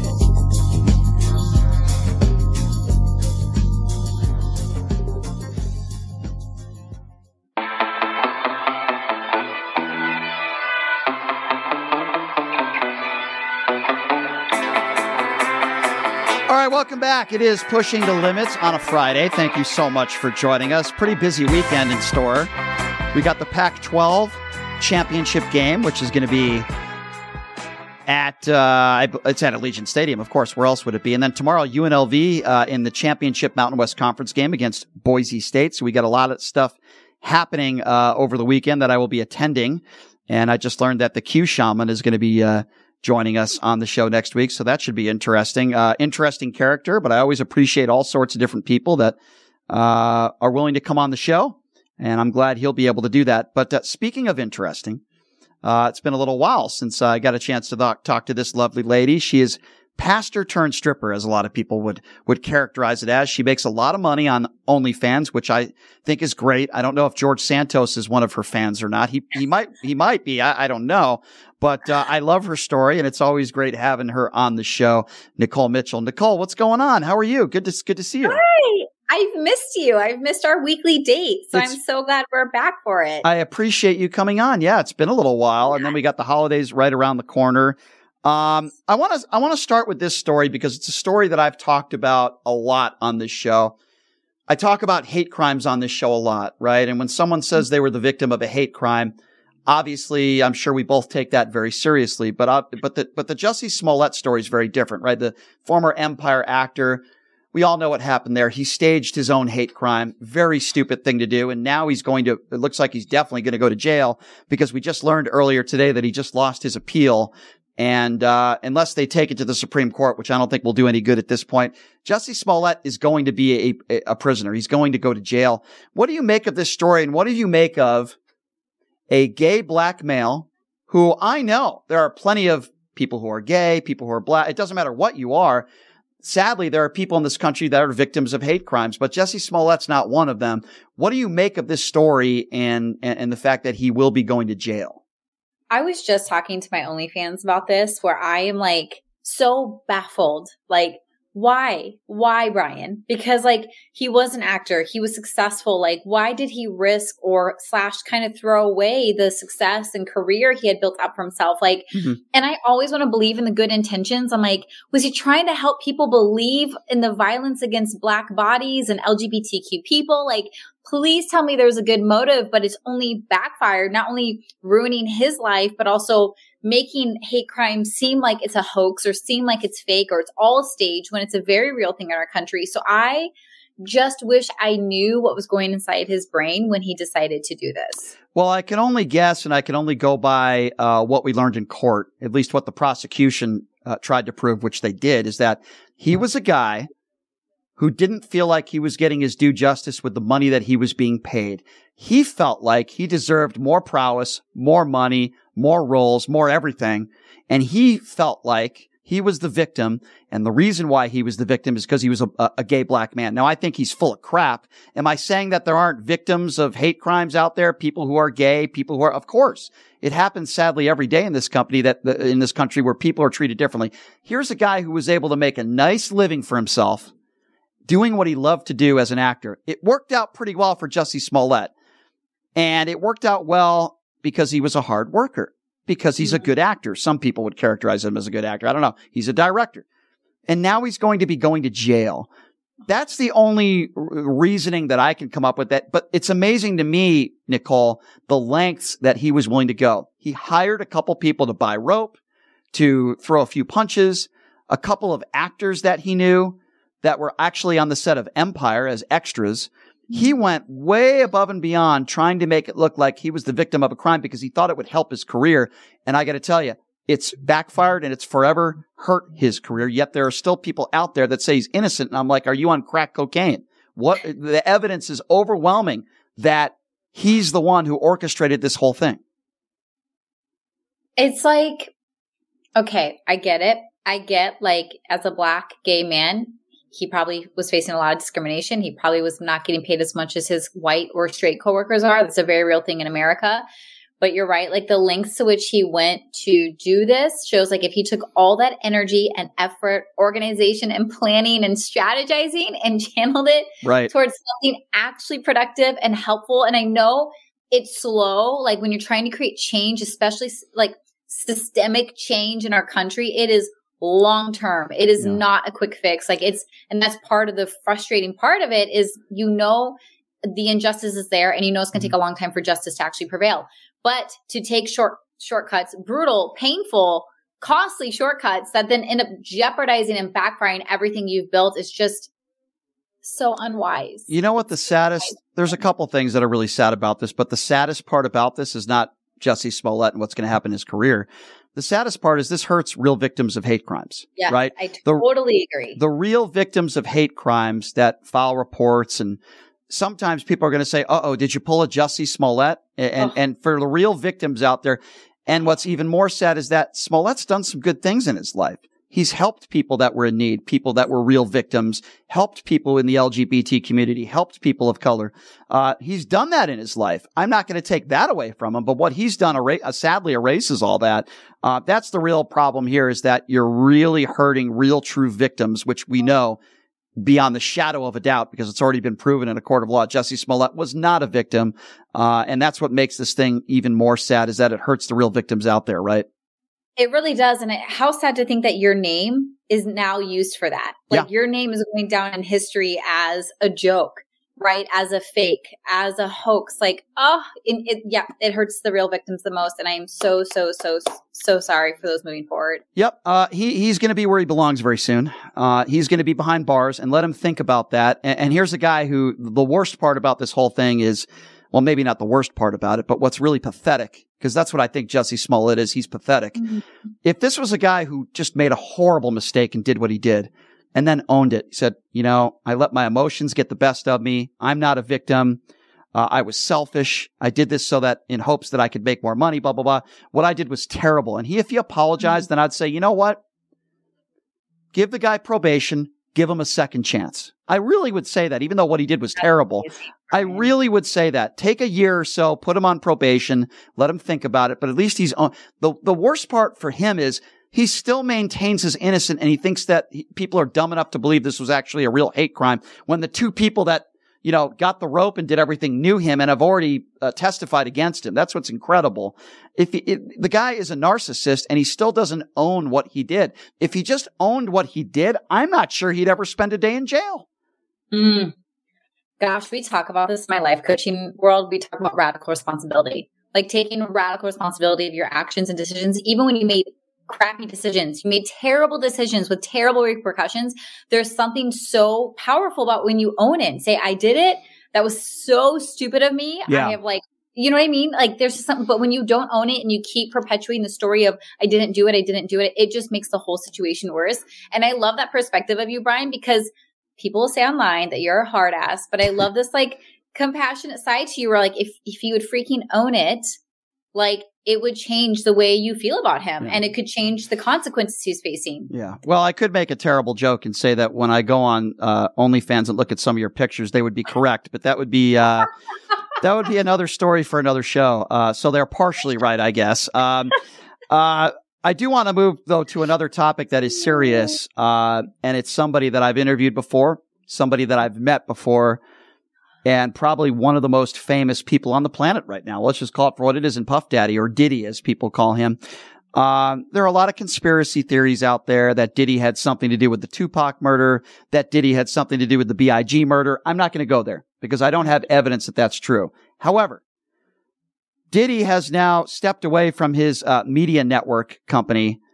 And the reason why he's done that is because he's been accused of some very serious crimes. Now, allegedly, we don't know if it's true or not. However, he's been accused of rape, uh, assault, sexual assault, and it gets worse. And, um, I'm going to tell you that I think there's some validity to this. And here's where I, again, I'm going to believe the accuser or accusers here. He's already stepped away from his media company. If you're completely innocent, don't you get out in front of the cameras and say that immediately and file a countersuit? So I'm going to believe the accusers here. What do you make of this story? Diddy's one of the most, uh, recognizable people, certainly in this country. Uh, what do you make of this story? It was devastating for me to read about it. I just like, I just cannot stand violence against women. I hate that it is such an issue in the world and in our country. And I hate when uh, men with power and money can get away with it because they use their power and money to shut victims up. And um, it's one thing when one victim comes out. It's one thing he's had three people come out against him. So when you've had multiple people and it's over years, we're talking a span of 23 years. The uh, the first accusations from 1991 till recently, and so it to me it reflects his character. It reflects a pattern. It reflects a truth that's there, and it's absolutely devastating because he's known for drugging. He's known for raping. He's known for um, sex trafficking. Like it, the list is so horrific. Um, and then he was he tried to shut up his latest victim with an eight figure offer, and she turned it down.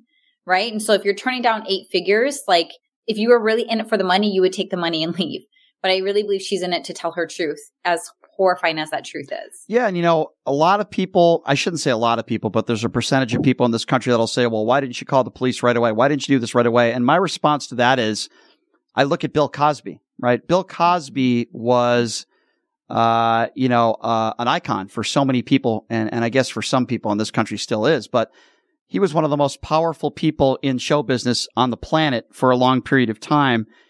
And I know one woman specifically that he sexually assaulted. And they, they, a lot of them tell me the same thing, which is that they were afraid. This was a very powerful man. Uh, they thought that they'd be added, outed from the industry that they were in if they said anything to anybody. Uh, women have all sorts of, and men have all sorts of different reasons why they don't immediately report a sexual assault. It could be embarrassment. It, it, there's so many different reasons out there. So I'm not one of those people that immediately says, well, you should have reported it 30 years ago. You must be lying because that's just not the, pl- not, not, not true. And people got to stop thinking like that. Mm-hmm. There's so many factors at play because even um, one of Diddy's like ex girlfriends that he beat for 10 years, she did the same thing. She stayed quiet because he was her manager. And he threatened, if you report me, I'm going to pull your songs. I'm going to pull your art. No one will know your name. And like, she was very talented and wanted her name out there and wanted her music out there. So she was in a really screwed position. If she says something, her career's ruined because he'll make sure to ruin it. But if she doesn't say something, she still has a chance at a career, but she will be ruined in the process of it. Like, it's never as simple as just report it. And then if you do talk to women, um, I have a, one of my best friends was assaulted and raped. Mm, and when she did sorry. report it, they were cruel to her they didn't believe her. They said, well, there's nothing we can do. So you just need to get over it. Or we can go slap his wrist. Do you want us to go slap his wrist? You know, and then the way they examine her at the hospital, it's just like cold, sterile, very aggressive. And she felt more vulnerable, more exposed, more assaulted through that process. And she's like, if I could do it all over again, I wouldn't have reported it.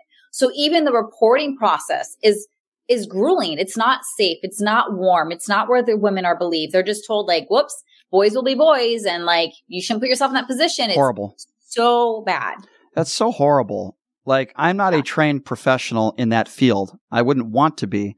But if I was, the first thing I would say to somebody like that is, listen, this is going to be very difficult. We got to do this, this, and this. However, if we do all these things, our goal, and I believe we will find the person that did this to you and we will hold them accountable. Stick with us. Let us do this. I mean, I just think there are ways of talking to people and then there are ways of not talking to people. Yes. And I think sexual assault is one of the worst crimes that any human being or lack thereof could commit. And that's really sad. I'm really sad to hear that your friend would say that now that boy, she wishes she didn't do that because, you know, there are so many people out and there are, listen, there are people out. I understand why she would say that, by the way. I'm not, uh, I'm not saying she's wrong for saying that. I, I respect her opinion on that. There are a lot of other people out there that say, boy, I wish I did this sooner right? Harvey Weinstein is a perfect example, right? All the women that, that, that because of his power and money, all the women that he assaulted and forced women and coerced them into sexual acts. Uh, a lot of those women said, boy, I wish, wish I came forward earlier, but you know, I was somebody young trying to make it in the industry. I thought he could help me and I was afraid. Yeah. You know, I, I think of Gwyneth Paltrow and I think of some of the most established actresses on the planet that that that share their stories. But back then they they weren't as famous and they were afraid. And and all I'm saying is I understand why people don't report it. In a perfect world, I wish everybody would report a sexual assault immediately. But you know, we don't live in a perfect world, and people have their reasons, right? Yep. And there's and there's part of abuse is psychological brainwashing right? Like you'll read this in different scenarios. I read this about Diddy um, yesterday where they physically assault you and then they shower you with love and affection and presence and apologies and like it confuses your brain and it makes you question if that assault just happened. It's crazy what your brain will do to survive. And so so many women are like horribly abused but then so loved and spoiled and taken mm-hmm. care of and pampered afterwards. It's so confusing that it disarms them right? So we have to remember that with abuse isn't as black and white as it is to outsiders. Like, oh, just report it. There's brainwashing, there's conditioning, there's threatening, there's manipulation, there's coercion. There's so many layers to it. Unless they are extremely smart or have access to resources or have a therapist or someone in the corner, it is very, very difficult to get out of an abusive situation. And when they do, the courage it takes, the strength it takes is so much that we should mm. treat them with warmth and respect and believe them. But instead, they're often treated even more cruelly for coming out. Yeah, sadly, I agree with you. That's that's well said. I want to get your take on this since we are talking about sexual abuse and sexual assault. It seems to me, and you tell me whether you disagree or agree with me. A lot of the people out there today think what you want about Joe Biden, but there are people on the extreme right, many MAGA Republicans, that call Joe Biden a pedophile. By the way, he's never been convicted or accused of being some sort of pedophile. I know a lot of people will say, well, his daughter wrote that book. It's not illegal for a father to shower with his daughter when they are at a very, very young age. I believe his daughter wrote that book. And by the way, never filed a police report, wrote that book, uh, to make money off of it. Um, so a lot of those same people that say Joe Biden is a pedophile, he's sniffing children's hair, are also the same people that are very silent when we know for a fact mm. that Donald Trump is a liable rapist and it was proven in a courtroom. Let's not forget about the 25 women who have accused him of sexual assault or rape, including his ex-wife in court documents who claimed that at the time her husband raped her and then Donald Trump paid her money to keep her mouth shut. These are court documents. This is public mm-hmm. stuff. Um, but those are the same people that don't talk about that and they want to call Joe Biden a pedophile because he might have appeared to have been a little creepy in hugging a child. Mm-hmm. You know, it's so interesting because I come from the right. That was a term that was thrown around so easily. Everyone was a pedophiler that we didn't like.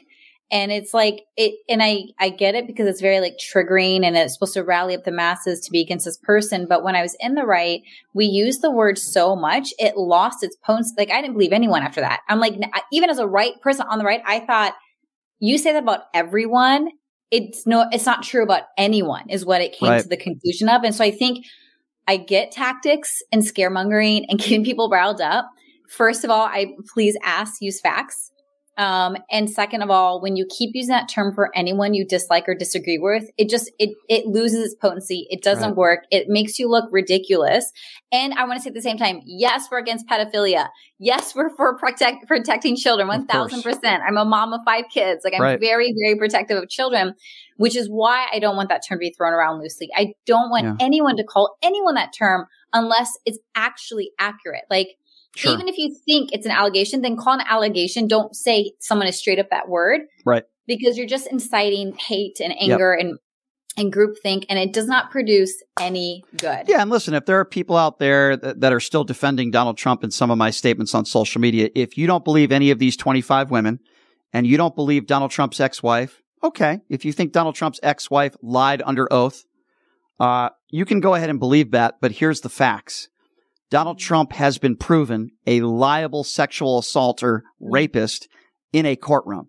He is liable for rape. That was proven by a jury of his peers. That's not an opinion. That's a fact. Uh, hmm. Donald Trump has never even been charged with a crime for anything in his life. So that's just speculation and opinion on your part. It's fact what I'm bringing to the table here. So hmm. somebody who has been proven a liable rapist in a courtroom, I'm going to tend to believe others that come forward that say they have been sexually assaulted as well. That's just the way I am. And people could disagree with that, but I think it, it bears a little bit more credibility to those people that have come forward. Yeah, 25 is a lot. Yeah. Like- yeah. That's a lot. Once you start seeing it's it's I mean, it's a lot for one. One is horrible. No one ever ever ever ever should assault anyone. Like it's so it's so abhor- abhorrent. But it, when you have a pattern of multiple people coming out, coming out, coming out, coming, there is something happening, right? There's not 25 people sitting around thinking this would be fun to jeopardize my entire career and family safety for this fun train ride. This is a very serious situation to be in. And so when you start seeing a pattern, as scary as it is to address what's really going on, we have to. Yeah. We have to say if there's this many people coming out, something is going on. And then Yeah. when it's looked into and it's proven in court of law, there's subs- there's Yeah. substance there. You know, Nikole, something about me is I do put my money where my mouth is, and there's somebody on social media that seems to be wearing Donald Trump knee pads, for lack of a better term, uh, saying that what are you going to do when he's cleared of all charges? Uh, as you know, Donald Trump is facing 91 felony counts. And as I've said to anybody, I will make a bet with anybody listening right now that Donald Trump is going to be a convicted felon. I'm not saying he's going to get convicted of all 91 counts, but he will be con- a convicted felon. I don't know how many charges, but he will be. He will not be cleared of all charges. And I will make a financial bet with anybody who is willing to bet me on that. But of course, the people that defend Donald Trump that say he's innocent and he's going to be cleared of all charges will never put their money where their mouth is and do that. And those are the ones that call Joe Biden a pedophile. Mm. God, what a mess. What a mess. And somebody just said 80% of all charges have been erased. That's also a lie. He's facing 91 felony counts. None of those charges have been erased. So this person has absolutely no idea what they're talking about. But, you know, listen, uh, Donald Trump likes the uneducated. He's said that before. Uh, he's also said he can shoot somebody on Fifth Avenue and they would still vote for me. So again, I deal with people like that on this show every day, Nikole. It's very stressful at times, but you know, uh, one, one MAGA at a time. That's what I say. You can't Oh save everybody. God. One MAGA at a time. Uh, that's what I try to do. Uh, but anyway, let's move on now. Um, let's talk a little bit about TikTok. So, uh, what do you make of this judge that this is a big story, national story, a judge that has blocked Montana's TikTok ban. What do you make about this?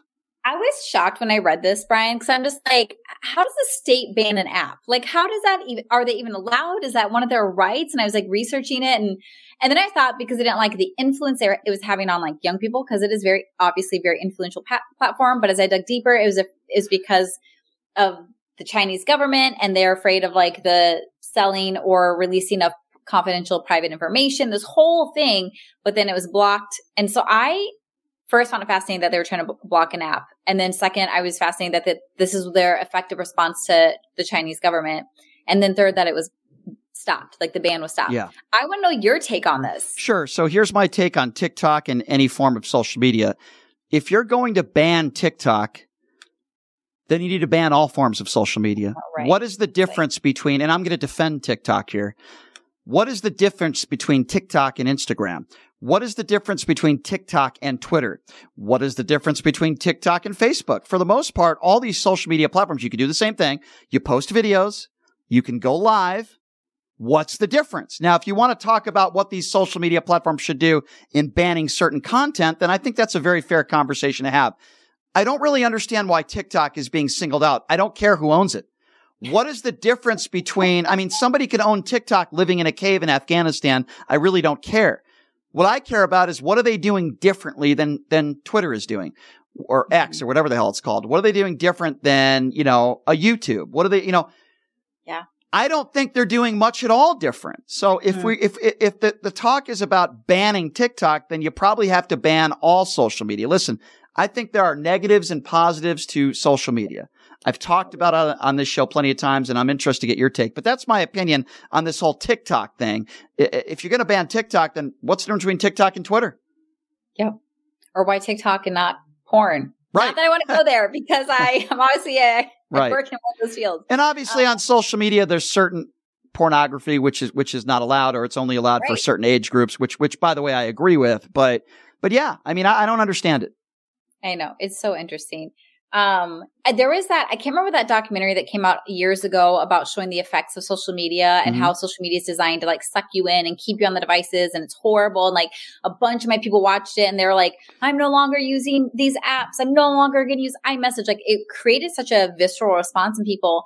I intentionally not chose not to watch it because my business is run entirely on social media. Mm-hmm. And so I can't watch a film telling me all the horrors of what it means to be on social media when it is the way I generate my income and my impact. Right. And so I've had to make peace that I spend a lot of time on social media, but my main purpose is to use it as a vehicle to make a difference in the world, to make the world a better place. So I chose not to watch that and not get caught up in like all that drama, but instead try to be a good steward of my time and my energy and my messaging because it's the, I feel like the platform is just neutral. Yeah. You I, can use it for good and for bad. So if I'm going to use it for good, that's what counts. I think there's a difference between calling somebody a moron or an idiot and then harassing somebody to the point where, you know, they become depressed or suicidal. Uh, there are certain things you shouldn't be, you shouldn't condone violence. You shouldn't be allowed to incite violence. You shouldn't, you know, racism or, you know, that sort of deal. That type of hatred can't be allowed on any social media platform. And then when people want to say freedom of speech, that only pertains to the government. That doesn't pertain to private business. If a social media platform wants to ban you, it's a private business. They're allowed to do that. Um, and I think there are things you should be allowed to say, and then there's things you shouldn't be allowed to say. If you love Donald Trump and you think Donald Trump is the best president in the history of this country, you should be allowed to say that. I'm, I should be allowed to call you a moron for saying it, and I disagree with you, but you're allowed to say it. Um, we could have differences of opinions, but um, I do think where social media in general gets it wrong is medical misinformation. I particularly during COVID, I thought I think there was too much medical misinformation floating around out there from both sides, Yeah. and and that can kill people, and it did. Literally. And it yeah, did. literally. Yeah. Because I think that's the danger of just even the internet is it it makes us all think we're the experts. I just have to Right. Google my symptoms. I'll know what the the the ailment is. I'll know what the treatment is. I just have to Google this and I'll find out all the answers. And people have devoted their entire lives and careers to a specific industry or the medical field. And to think that my five minute on Google is equivalent to someone's degree and years in the practice is silly, uh, you know? Yeah. And so I think like it's great to gather information, but I think we have to remember it doesn't make us an expert. Right, I agree with you. And then that we have a, a, a MAGA on social media that says, "quote Liberals did it." Uh, I like to kind of set the record for people that maybe don't understand, so I'll speak very slowly so this person can understand. Nikole, um, it was Donald Trump when COVID started that said it would be gone by Easter. It was Donald Trump that is quoted as saying it'll be 15 cases down to zero. It was Donald Trump that talked about infecting, uh, injecting yourself with disinfectant at a coronavirus press conference. So obviously this person either is very forgetful or can't spell the word fact. I'm not saying that there aren't liberals out there that didn't also spread misinformation, but is an extremely misinformed and ignorant statement to say it was just liberals that did it. Your own president, Cheeto Jesus, is the one that spread misinformation. Oh yeah, and by the way, he wants credit for Operation Warp Speed, which was helping to get the vaccines out there, yet so many of his supporters today claim that the vaccines are poison. So again, for people out there that, like this person that clearly doesn't know what he or she is talking about, Liberals do not do it every day. In fact, it was the Cheeto Jesus man who you voted for that did it every day in his press conferences. I'm sorry, Nikole. I just had to set the record straight with some people out there that don't really seem to remember those days of the Donald Trump press conferences. So I try to speak mm-hmm. slowly so that they can understand, but they might be hopeless. I don't know. I love you. I love your little rants. I'm here for it. I have to do it, Nikole. So what do you got going on this weekend, by the way?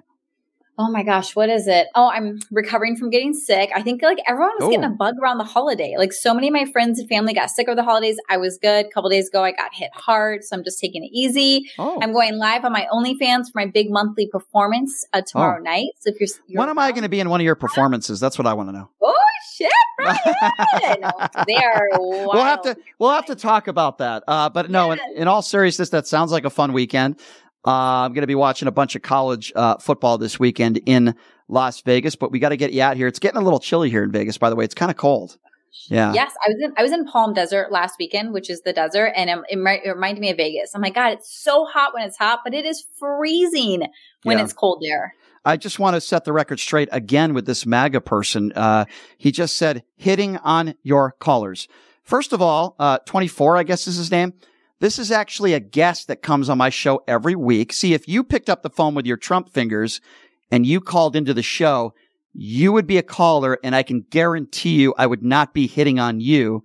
Uh, but, uh, it's called having fun with a guest that is very attractive and fun and flirtation. That's what it is called. Um, so I think there's a little distinction there. Again, I'm speaking very slowly to someone that maybe doesn't understand how radio works. Sorry, Nikole. I try to, I try to give people lessons. I try to teach people. I'm doing my best. I'm doing my love you. best. Well, I'll tell you what. Uh, I love you too. I hope you have a fantastic weekend. And uh, we got to get you out here to Vegas again. And I look forward to catching up with you next week. Okay, Nikole. Thank you so much for can't wait, joining us as always. Fun segment as always. Thank you. Have a wonderful weekend. You too. That's Nikole Mitchell, everybody. Pastor turned stripper. I, I just that the way it rolls off the tongue, man. It's uh, it sounds really good. It really does. Numchuck, are you even a are you a mem- uh, like do you are you on Nikole's uh, OnlyFans page? No, not at all. Why not? I don't know what you're talking about. Oh, okay. I wasn't sure. I wasn't. I was just asking. I'm just throwing it out there. Just not at all. Have you ever Googled her before? Yes. Okay, so that's fair. What pops up? Lots of fun stuff. Oh, fun stuff. Fun stuff. Okay, good, good. So she's just sitting in a library studying, or Yeah. that sort of stuff. Yeah. stuff. Oh, okay, cool. Okay, I didn't know. I've never, I haven't really Googled her. No, wait, I did do that once when uh, somebody asked me who she was, and I think it was an image of her on the Dr. Phil show. Yeah. That's what popped That showed up Yeah. too. Uh, Dr. Phil. Are you kidding me? That's my Dr. Phil. Uh, but anyway, we love Nikole. We love it when she uh, comes on the show and she's the best. Um, uh, and we appreciate her taking the time. Well, geez, I hope everyone's have, going to have a great weekend. Um, as I mentioned, I'm going to be headed uh, in one way or another to the uh, Pac-12 game today. Uh, big game, two really good football teams playing in Vegas. It's the Pac-12 championship game, and then tomorrow, UNLV football. Uh, I'm really looking forward to this game tomorrow. Um, it's been a long time since UNLV was in a championship game in the Mountain West Conference, but uh, this is going to be a lot of fun. As I predicted, and I predicted this six weeks ago, Coach Odom is a National Coach of the Year finalist. He's probably not going to win it, even though I think he certainly deserves to. But he, just the fact that we have a UNLV head football coach that's a National Coach of the Year candidate is awesome. Uh, obviously, he won the Mountain West Coach of the Year. I mean, that was like hands down. Um, Boise State's a good football team. And they've been at the top of the Mountain West Conference for over a decade. I mean, decades. They've been really, really good. Where's Kellen Moore? I don't know.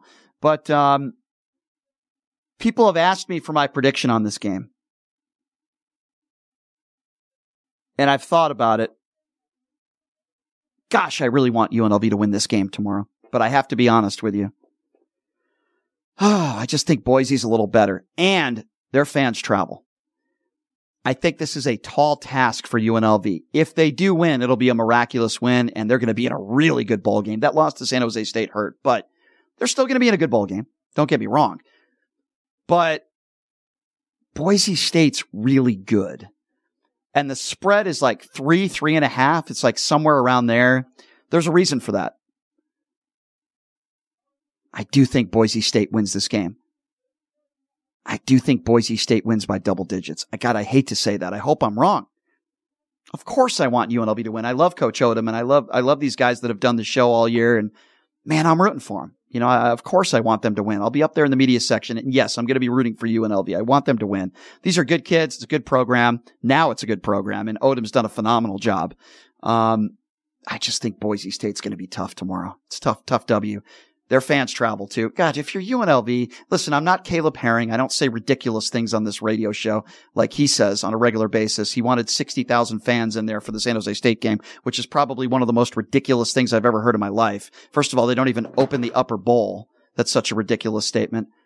Not going to get 60,000 fans, but could we get, could we get maybe 30,000? The tickets are $20. Could we get 30? Could we show the Boise State fans that UNLV fans support their team?